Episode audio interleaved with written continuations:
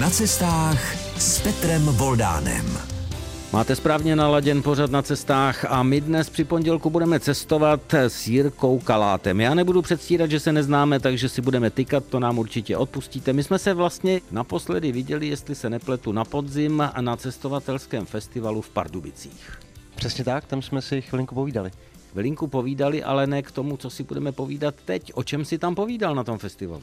Já jsem tam povídal o Grónsku, o své poslední velké cestě. No to bude určitě i dnešní naše téma, protože Jirka Kalát to je zběhlý cestovatel, ale on to nemá jenom spojené s tím cestováním.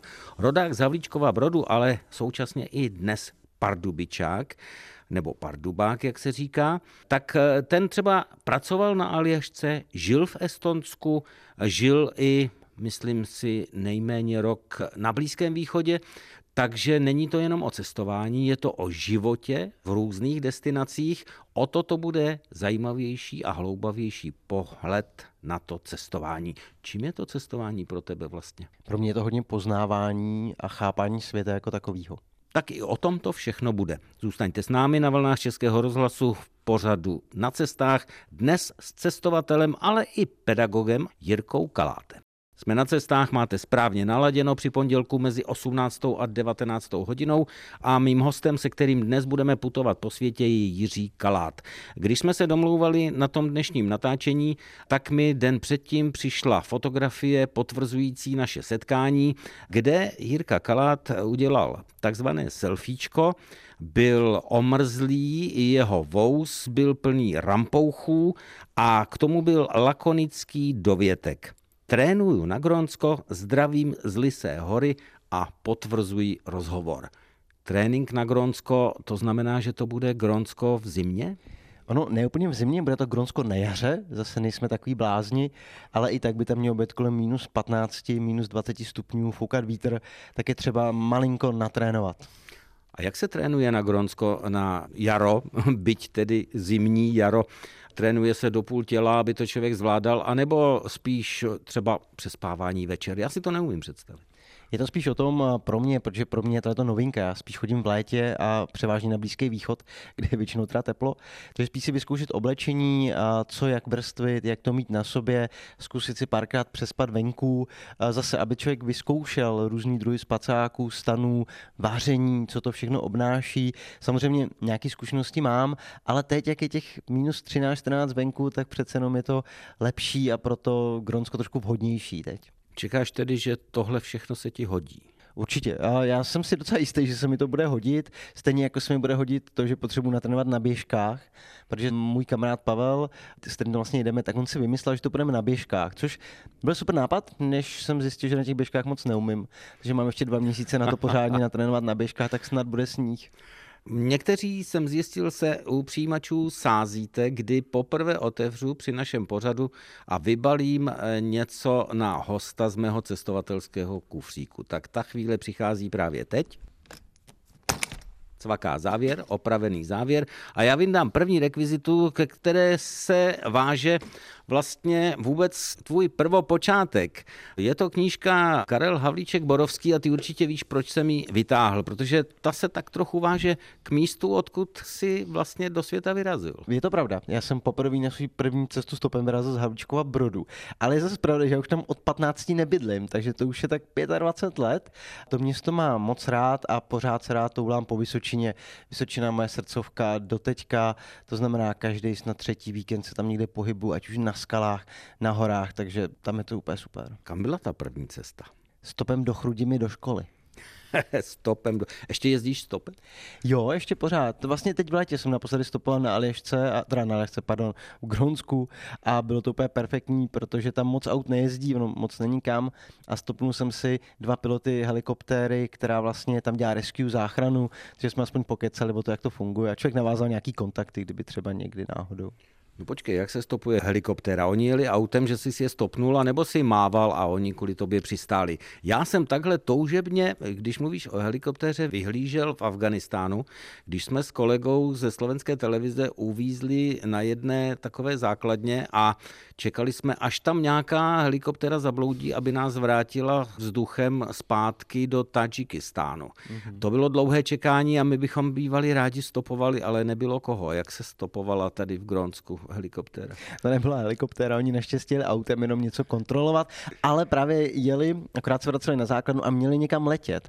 A bylo to takový to, já mám ještě 6 hodin čas a furt jsem tak jako nahazoval tu udíčku, že třeba by mě mohli vzít, že bych se s nima proletěl. Neprošlo to nakonec, no, ale bylo to super, i tak to bylo skvělé. Říká Jirka Kalát, cestovatel, ale i pedagog. Já vydám další rekvizitu a zůstaneme ještě v tom Grónsku. A ty budeš určitě vědět, proč jsem to vyndal, protože to zvířátko nebo ten... Ne, ne, ne, ne, ne, ne, ne. Tohle to, hele, 50% to nemá vůbec smysl, jako Grónsko 80 a vejš. Spíš z toho jsou taky, jak bych to řekl, pasty, který si matláš všude po obličeji a doufáš, že ty komáři tě nesežerou zaživa. Ano, tady bylo důležité to slovo komáři, protože tak. jsme v rozhlase, vy to nevidíte, vážení posluchači. Podíváte se potom třeba na fotografii na webových stránkách Českého rozhlasu, kde k pořadu na cestách máme doprovodné fotky a tam uvidíte i přípravek, který já jsem vzal sebou a mě stačil na mých cestách v Ázii. To byl přípravek proti komárům. Mm-hmm. Komáři a Gronsko pořád všude. V životě jsem nezažil tak agresivní komáry, takový množství komárů a komáry, které lítají i když prší, když fouká vítr, prostě furt všude neuvěřitelný. Právě my jsme tam používali takovou pastu a my jsme měli na sobě takovou milimetrovou vrstvu na rukou, na obličeji a stejně občas nějaký sebevrah prostě prokousl na ples a umřel teda. A my jsme se moc báli, aby nám to nesežralo kůži, ale bylo tam hodně. Bylo tam to moc. není moc lákavé k tomu, když bychom někoho zvali do Gronska na výlet. To znamená vybrat si období, kdy nejsou komáři. No proto právě my tam jdeme v tom březnu. Totiž byla taková ta myšlenka na konci našeho letního výletu. Prosím, kdyby tady nepršelo, protože nám strašně propršelo letošek, a nebo tady nebyli komáři, tak by tady bylo hezky. A Pavel říká, no, tak jsem padem březnu, to tady mrzne. My jsme se smáli, že to je hodně jako hloupý nápad, ale pak jsme si koupili letenky, že to vlastně není tak hrozný nápad ale abychom v uvozovkách neodrazovali od toho Gronska. Proč bych se měl vydat do Gronska? Protože Gronsko je neuvěřitelná divočina. Ten trek, co my jsme šli, Arctic Circle Trail, tak je 160 kilometrů mezi dvěma městečkama a to jsou pak městečka. Sisimiu, druhý největší město Gronska, má 5000 obyvatel, Kangarusak má 500 obyvatel a mezi tím jdeš a to je jako divočina, tam nic není, žádný člověk, žádný stavby, nádherná, čistá prostě příroda, jezera, malý nízký hory krásná krajina a to je, proč tam člověk musí jet. Tohle v Evropě, výjima možná Norska, možná částečně Švédska nebo severu Finska, tak už skoro nikdy nezažiješ. Jo? Ta, krásná divočina. A když potom ještě, když dál na sever, tam ještě víc divočiny, takže za mě tohle je to nejkrásnější a to je to, co mě tam líbilo a rozhodně to za ty komáry stálo, jako rozhodně. Takže to je taková svým způsobem pračka na hlavu. Tam mhm. člověk se zabývá jenom tím okolím, co kolem sebe vidí. Pokud je dobře připraven, má sebou dost, protože, jak říkáš, žádní lidé, má sebou nějaké to jídlo, vodu, anebo ví, kde to sehnat, tak pak je to paráda. Jak je to vlastně s výbavou na takových 170 eh, kilometrů, pokud jde o stravu a nápoje? Přibliž nám to. Tak záleží na tom, jakou máš filozofii treku. Jsou lidi, kteří jsou schopní to zaběhnout tak s malým promiň, batuškem. moje filozofie je, že bych se na takový trek nevydal.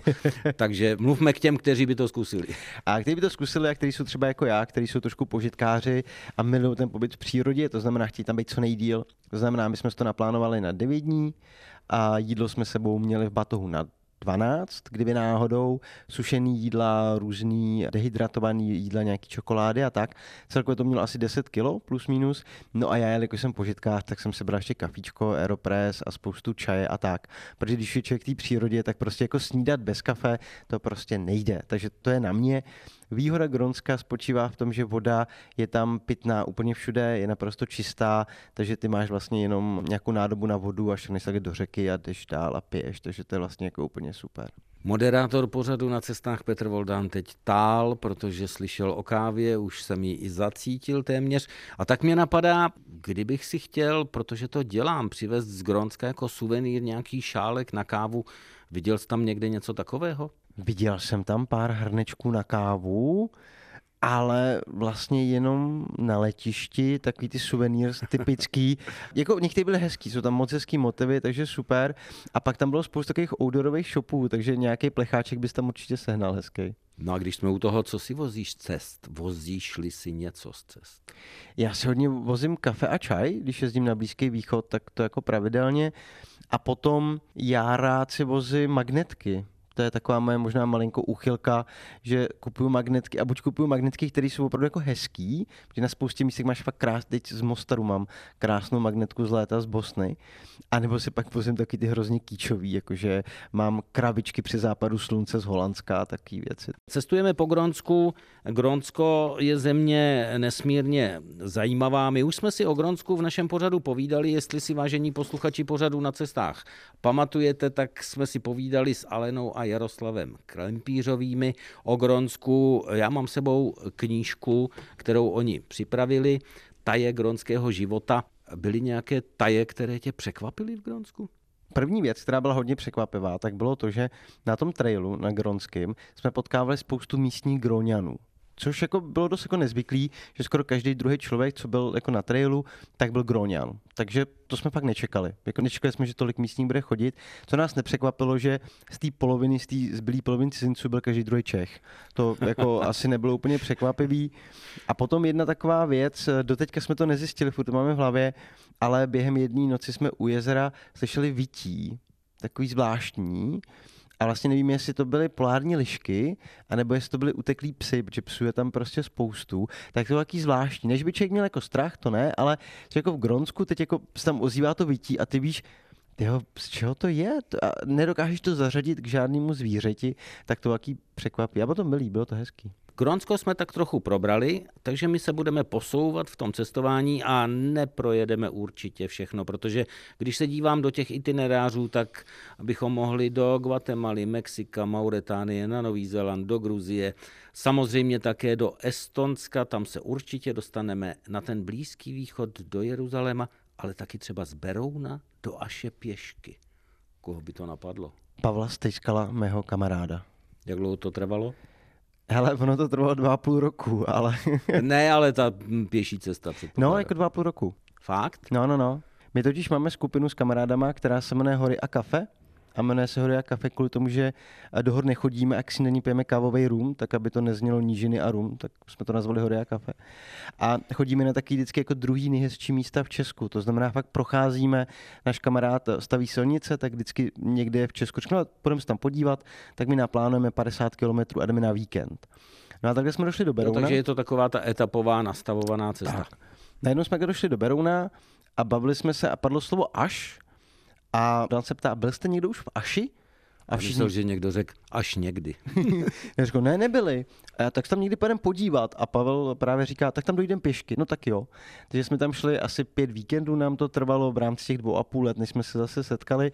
A teda až jako nic moc, popravdě omlouvám se posluchačům z Aše, ale ta celá cesta byla skvělá, protože jsme fakt narazili na spoustu nádherných malých míst po cestě, ať už drobný mini pivovárky, protože máme rádi pivo, nebo třeba kláštery funkční, staré ruiny, opuštěné vesnice, takže pro nás to byla úžasná zkušenost doteďka, některé místa milujeme, dokonce na některých místech se nás i po půl roce pamatovali, jo, což bylo úplně super, protože tam nikdy nikdo nebyl, jako s batohama, tak jsme tam i prošli, takže tohle to byla krásná cesta, krásný zážitek rozhodně. Cestujeme s Jiřím Kalátem. Ty jsi žil v zemi, která je mi docela blízká, protože jsem tam jako zpravodaj taky jezdil a vlastně je to ta první ze tří, my si je často spojujeme. Tak, přesně tak. My se často spojujeme a poprvé třeba Estonci to nemají moc rádi. Oni jako obecně ten název eh, Baltic States eh, tam není vůbec oblíbený.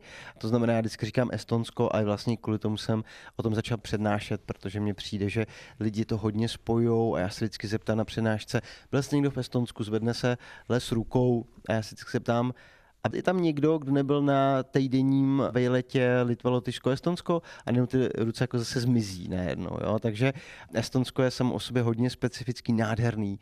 Já tam jezdím každý rok, teď už posledních pár let, minimálně na dva týdny v létě, takže úžasná země. Čím tě oslovilo zrovna Estonsko? Já vím, že to je nádherná země, lidé od nás ho víc a víc objevují. Na druhou stranu pro někoho může být nezajímavá, protože to je placka jako hrom, jako je ostatně kolem Pardubic a Hradce ta krajina a protože ty máš docela rád hory, tak čím tě zrovna oslovila taková placka, jako je Estonsko? Tak jsou to dvě věci, popravdě. První je to, že já nemám rád lidi, obecně za to. Nemám rád davy lidí. Ale tady v tom vysílání to tak nevypadá. to znamená, že já když jsem se do Estonska přestěhoval, tak jsem zjistil, že tam žije 30 lidí na kilometr čtvereční oproti asi 130 lidem na kilometr čtvereční v Česku. Pro Jiřího Kaláta ideál? No ne, ideál je ostrova Sarema, kde žije 13 lidí na kilometr čtvereční. A tak to už je extrém. Ne, ne, tam už je to úplně super. Takže to je jedna věc, jsou tam obrovský prostory, fakt jako opuštěný. Jo, ona velká část Estonců je vlastně v Talinu, v hlavním městě, a pak jsou tam obrovský lesy, kde člověk může hajkovat, může tam chodit, jezdit na běžkách, což je fantastický. A pak další věc, já mám moc rád balt a mořský kajaky, a vlastně člověk si může třeba na ostrově Sarema půjčit mořský kajaky a potom jít okolo ostrova, což je nádherný, protože v Estonsku za prvý je obrovské množství volných kempovišť, kde se dá kempovat zadarmo a za druhý a vlastně dá se vždycky přespavat na té pláži, člověk může kdekoliv zastavit, kdekoliv přespat. To moře je mělký, nejsou tam moc velké vlny, takže i pro začátečníky je to prostě paráda. A být tři dny na moři, spát venku a nepotkat živáčka, no tak já asi nemůžu přát víc. A co potom potkat třeba medvěda anebo losa? Losa jsem potkal na Saramě jednou, to bylo super. A medvěda jsem teď potkal v létě loni ve východním Estonsku, ale on byl vyděšenější než já, tak utek. Takhle je pravda, že já jsem měl ve svém autě, ve svém transportéru, té 5 obytným, že jsem byl o trošku větší než on. Takže to tam. byl pocit bezpečí. To chápu. Ale já třeba se vrátím k té triádě pobaltské, což opravdu tam nemají moc rádi, že se to spojuje. Já jsem do všech těch třech zemí rád jezdil, protože každá je trochu jiná, mm-hmm. ale co mají společného. A vlastně notabene tam byl jeden zajímavý přesah, protože kdo zná babičku a Boženu Němcovou, tak ví, že tam byla kněžna Zaháňská z babičky a to byla vévodkyně Kateřina Vilemína Zaháňská a ona se narodila na zámku Jelgava a to je v. Lotyšsku, 45 kilometrů od Rigi, takže ten přesah mě tam hrozně moc bavil. Byl si pochopitelně i v těch dalších dvou zemích. Byl jsem eh, několikrát, já většinou, protože do Estonska jezdím autem, většinou mi to baví, to krásná cesta, tak se většinou stavím někde po cestě a na nějakém místě, buď v Rize, ve Vilniusu, v Kamnasu.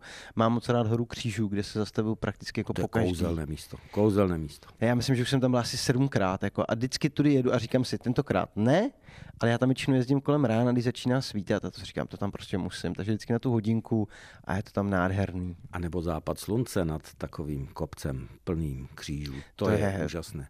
Tady si notujeme s Jirkou Kalátem, cestovatelem i pedagogem v současné době, který cestuje rád, cestuje po spoustě destinací. Když jsme eh, u těch zemí Baltu, jak by si je od sebe odlišil? Máš nějakou charakteristiku? Třeba pro své studenty, kdyby si je měl popsat, tak to je hrozně těžký, protože já dokážu dobře definovat Estonce, ale vlastně Litevce a Lotyše moc neznám. To znamená, tam je to takový, No, vlastně. Takže tam budeš muset jet, aby asi to tam budu, asi budu muset jet, no. Teď jsi mi dal takovýho brouka do hlavy, protože Estonce ti popíšu dobře, ale Litevce a Lotyše moc ne, no. Tak já vždycky říkám, že ve chvíli, kdy dojedete někam, kde vůbec nerozumíte ani slovo a vůbec vám ten jazyk k ničemu nepřipadá podobný, tak jste v Estonsku. Protože estonština, ugrofinský jazyk zní naprosto úžasně a opravdu tam není moc slovíček, který by člověk poznal. Tak pojedeme jinam, protože tady budeš muset porušit to svoje moto, které si převzal od jednoho skotského cestovatele. Půjdu kamkoliv, pokud to bude dopředu, Tady to bude trochu dozadu, aby si si doplnil to Lotyšsko a zbytek těch baltských zemí, tak jedeme úplně jinam. Pojďme se podívat do další destinace, kde si delší dobu působil a to je Aljaška. Aljaška to je moje vysněná země. To je tak unikátní a nádherný místo a já mám proto možná rád i Estonsko. Oni jsou si trošičku podobný minimálně tou náturou těch lidí, protože já když jsem přijel na Aljašku, tak jsem tam začal pracovat a hrozně mě fascinovala vůbec ta pracovní morálka ty lidi, kteří tam byli. Já jsem žil v městečku Seward. Za jakou prací se jede na Aljašku? Kuchat ryby. Třeba. Já jsem si myslel, že to bude něco takového. Kuchat ryby 16 až 20 hodin denně v továrně, makáš, jedeš 70 dní v kuse a vyděláváš peníze. Nejlepší bylo, když se náhodou třeba stalo, protože ne každý den to bylo tak dlouhý, ale třeba 12 hodin jsme tam byli skoro každý den a nikdy se stalo, že třeba nepřijeli lodě nebo nebylo tolik ryb, tak eh, večer přišel šéf, že hlavní šéf té továrny a zkontrolovat, jak to tam vypadá, jestli jsme dobře uklidili a to. A teď kouká, tam leželi taky dva nádherný úplně nový lososy a na to kouká a říká, co tyhle dva? A říkám, ty neprošli kontrolu kvality. On se začal smát a říká, tak já taky večer přijdu na grilovačku. A říkám, tak fajn. Takže občas jsme takhle ugrilovali, bylo to úžasný, bylo to skvělý. No a jsme u gastronomie při cestování, takže já jsem kde si četl už tvé odpovědi a bude zajímavé, jestli se trefíš zpátky do toho, co už si řekl. Nejlepší jídlo, které si kdy na cestách jedl? Hamburger Pihviga v Talinu, a Plac. Už to neexistuje, je to hrozný zvěrstvo, 24 otevřený strašně špinavý kiosek a když jsem tam žil, tak to bylo nejlepší jídlo, který si člověk dal be tři ráno, když tam šel. Takže bohužel už to ne, v Talinu zase nezopakujem. Už ne. No a to nejhorší, bojím se, že se vracíme do Česka. Vracíme no a furt to jako platí. Bylo to v Česku, bylo to v jedné větnamské restauraci, kdy jsem si dal polívku po a já jsem ji nedojedl a vrátil. A to mně se nestává. Já jsem zvyklý jako dojídat jídlo, za první miluji jídlo, za druhý jsem od maminky jako naučený, že se jako dojídá a je to na mě trošku vidět, ale prostě to bylo tak hnusný, že jsem to fakt jako nedal. Takže jsme vlastně zase byli na cestách, byla to azijská restaurace. Byla no, já jako mám rád azijskou kuchyni, takže většinou si dávám, zvlášť třeba někde cestu, nebo jsem na přednáškovém turné, tak je taková klasika, ale tady jsem se fakt jako spálil, no, to jako nebylo dobrý. A jinak vlastně na cestách jsem moc špatného jídla nejedl, ono to je totiž způsobený, já jsem strávil čtyři roky na internátě a po čtyřech letech na internátě s ním úplně všechno. Jako. Takže... No, když jsme u té gastronomie na cestách, tak si neodpustím další otázku, která možná teď rezonuje v hlavách posluchačů pořadu na cestách, protože se často taky ptám, to nejexotičtější, co si kdy zkusil? Tak to byly asi čili živí mravenci v Mexiku. Živí? Živí, namočený v čili. Člověk se tak dával do pusy a jedl je, tak to bylo taky hodně divoký. Z toho jsem vyrozuměl, že i nejseš proti pálivým. Já miluji pálivý věci, hrozně moc. Jsme na cestách, cestujeme s Jirkou Kalátem. Já říkám cestovatel, on je to také jeden z lidí, kteří patří do Cestoklubu. Co je Cestoklub? Cestoklub je taková webová platforma, kterou jsme založili se Jirkou Dolejšem. Teď už teda Cestoklub patří pod cestovatelský festival kolem světa. A vlastně bylo to v době covidu, kdy jsme nahrávali cestovatelské přednášky našich kamarádů, cestovatelů a pak jsme dávali lidem k dispozici. Tak to je cestoklub, ale budeme cestovat dál. Já jsem několikrát zmínil pedagog, tak teď si představte, proč jsem to říkal asi. Já vyndám jednu rekvizitu, která se váže k destinaci, kam se kantor Jiří Kalát, vypravil se svými studenty, on je vzal na prodloužený víkend, ale ne, že by jeli do Českého Švýcarska nebo na Kunětickou horu nebo něco podobného. On se s nimi vypravil do města, kde si dával i čaj do nádobky, kterou jsem teď vyndal a to je sklenička, které v Azerbajdžánu říkají armut, nevím, jak ji říkají v zemi, kde si se studenty byl a teď už je míček na tvé straně. Tak my jsme byli v Istanbulu a tam se prostě říká čaj a já vlastně teď nevím, já jsem si nikdy totiž neříkal o tu prázdnou skleničku.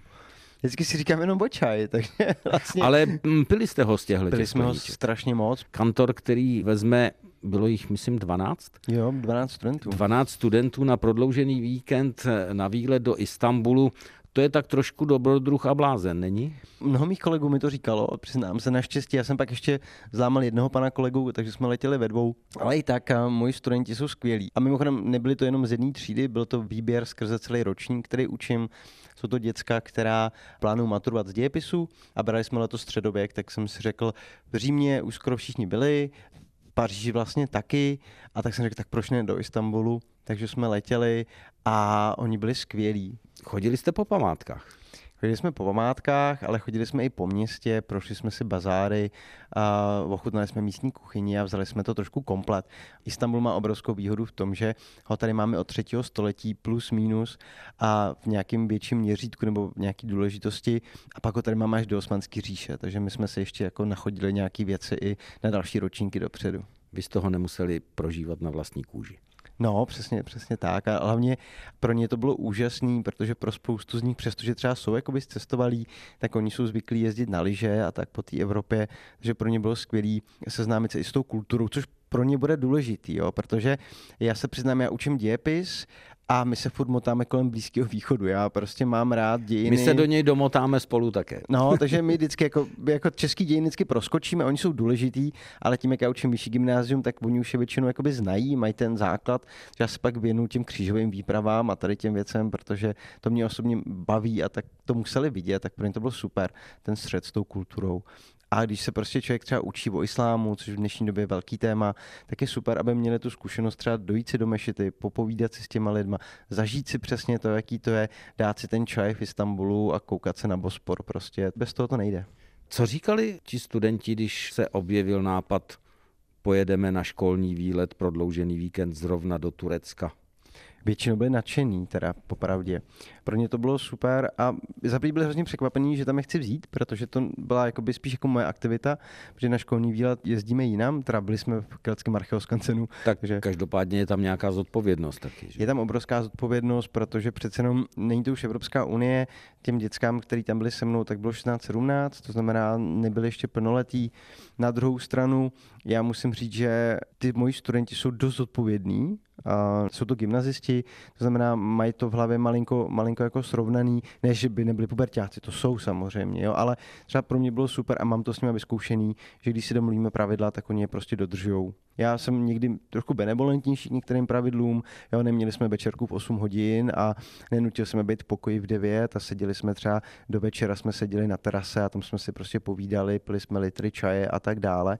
Takže v tomhle tom já jsem se na ně mohl spolehnout. Zároveň oni si pomáhají docela mezi sebou a jsou schopní i s dnešníma telefonama, prostě já jsem jim dal do telefonu, si stáhli offlineový mapy, já jsem jim dal eh, tečku, kde máme hotel a věděl jsem, že kdyby náhodou cokoliv, tak oni se zvládnou prostě dostat minimálně do toho hotelu.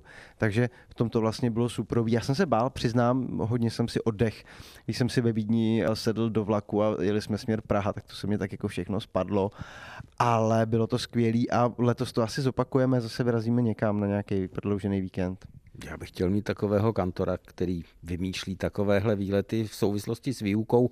Určitě máš zpětnou vazbu, takže můžeš aspoň v pár větách charakterizovat, co ty tvé studenty třeba na takové exotice, jako je město na Bosporu, co je zaujalo? Pro ně jedna z největších věcí nebo nejzajímavějších věcí byl třeba jakoby bazar jako takový. Tady ten jakoby styl prodeje, to, že hodně věcí se děje na ulici. Já my jsme první večer přišli do mojí oblíbené restaurace, kam chodím velice často, taková malá zapadlá a vlastně... Pardon, omlouvám se.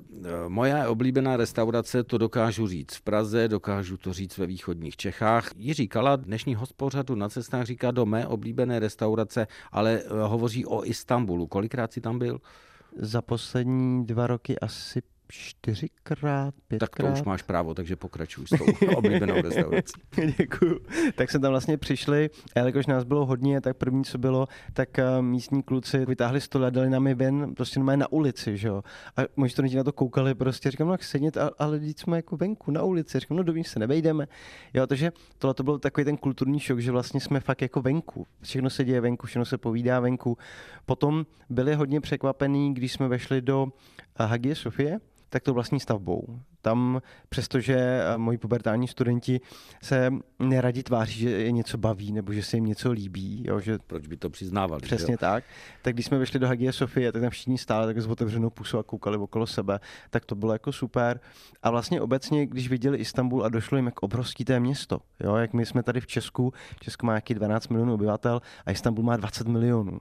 Jo, a to se furt bavíme o té jako ještě menší části. Nepočít. A pořád jsme v Evropě. A pořád jsme vlastně v Evropě, jo. Takže to bylo i pro ně super, jsme vlastně přilítali a ty jsme přistáli na sebe gočem letiště a pak jsme vlastně hodinu a půl jsme prostě jeli do centra a oni na to koukali teď všude, že jo, a tak.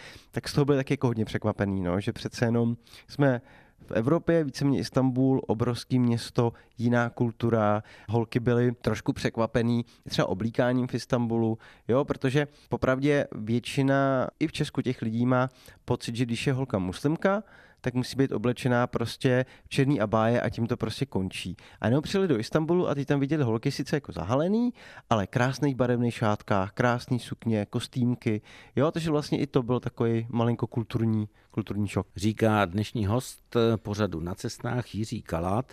On o sobě tvrdí, že je cestující pisálek. Já teď vyndám knihu, kterou předznamenám další naše pokračování po písničce, protože přejedeme do jiné destinace. Je to knížka mé kolegyně Pavly Džazajriové. Lakonický název Izrael, Palestina, Palestina, Izrael.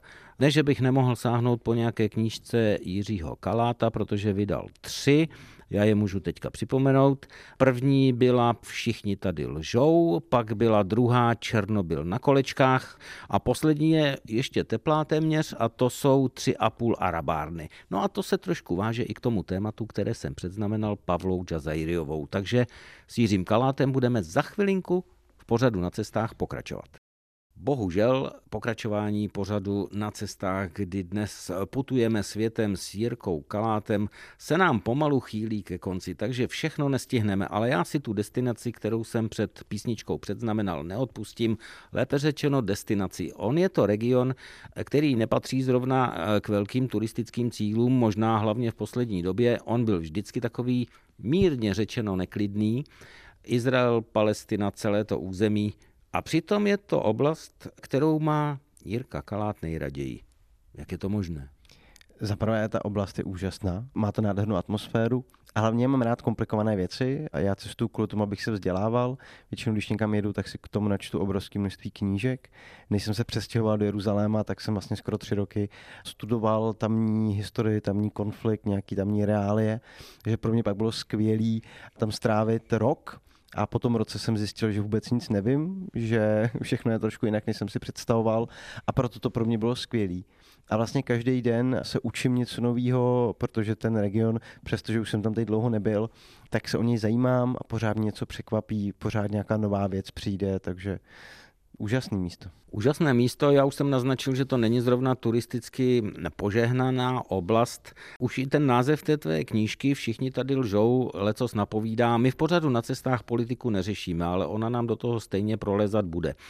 Možná tam nejezdíme tak často i proto, že té situaci tam ne až tak úplně rozumíme. Tak je to pravda. Jakoby jezdí tam hodně lidí na třeba pět dní s cestovkou, kdy se projedou jako svatý místa, že jo, Jeruzalém a Betlém a tak dále. A pak zase teď odjedou.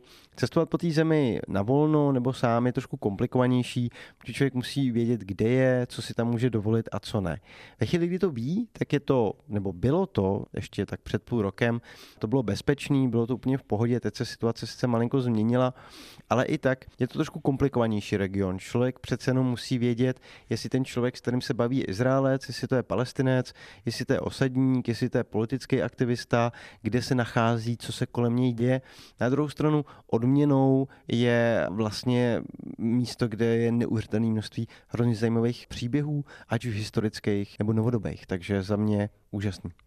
Proč bych i přes ta úskalí měl zrovna třeba do toho Jeruzaléma se vypravit. Samozřejmě asi ne na vlastní pěst, pokud není člověk tak zkušený cestovatel jako si ty, ale eh, co by jí říkala, poradil a proč by motivoval někoho, aby na ten zájezd třeba i s cestovkou, bezpečný zájezd, třeba do toho Jeruzaléma jel? Protože Jeruzalém je pupek světa protože okolo Jeruzaléma se točí obrovské množství naší kultury i našich příběhů. Pořád jsme křesťansko-židovská kultura tady v Evropě. Spoustu těch příběhů, které se v Jeruzalémě odehrávají, prostě známe. Teď skončily Vánoce a Vánoce se odehrávají kolem Betléma. To znamená, že člověk by za mě tam měl jet, měl by si to zažít, protože ve chvíli, kdy, a já nejsem úplně spirituální člověk, ne takový, prostě nejsem, přestože jsem věřící částečně, tak ve chvíli, kdy člověk jde po křížové cestě a míří na Golgotu a uvědomuje si, že tohle to jsou všechno ty místa, které z těch pohádek, povídek a příběhů, tak to na něj působí. Jo, stejně jako když člověk sedí a kouká na zeď nářků a představuje si, jak to tam muselo vypadat, jak vypadal první chrám, druhý chrám, jak asi vypadal Jeruzalém ve středověku, tak to je neuvěřitelný. Mně samozřejmě musí vyskočit otázka, která napadá i naše posluchače. Cítil jsi se někdy vysloveně ohrožen a v nebezpečí? Párkrát byly situace, kdy jsem se necítil dobře úplně. Já jsem jednu chvíli učil v jedné malé vesnici na palestinských územích angličtinu a akorát v noci tam došlo k um, policejnímu rejdu na tu vesnici, to znamená, že mě probudili vojáci asi ve tři ráno, tak to bylo nepříjemný, protože to byla jedna z mála situací, která pro mě byla nepřehledná a já jsem vlastně jako nevěděl, co se děje. Jinak eh, já jsem fotil i nějaké střety mezi palestinskými demonstrantama a policií a tam už to bylo paradoxně jednodušší, protože tam funguje určitý scénář, podle kterého to celé probíhá a člověk ví, že když zachová určitý pravidla, tak je vlastně pořádku.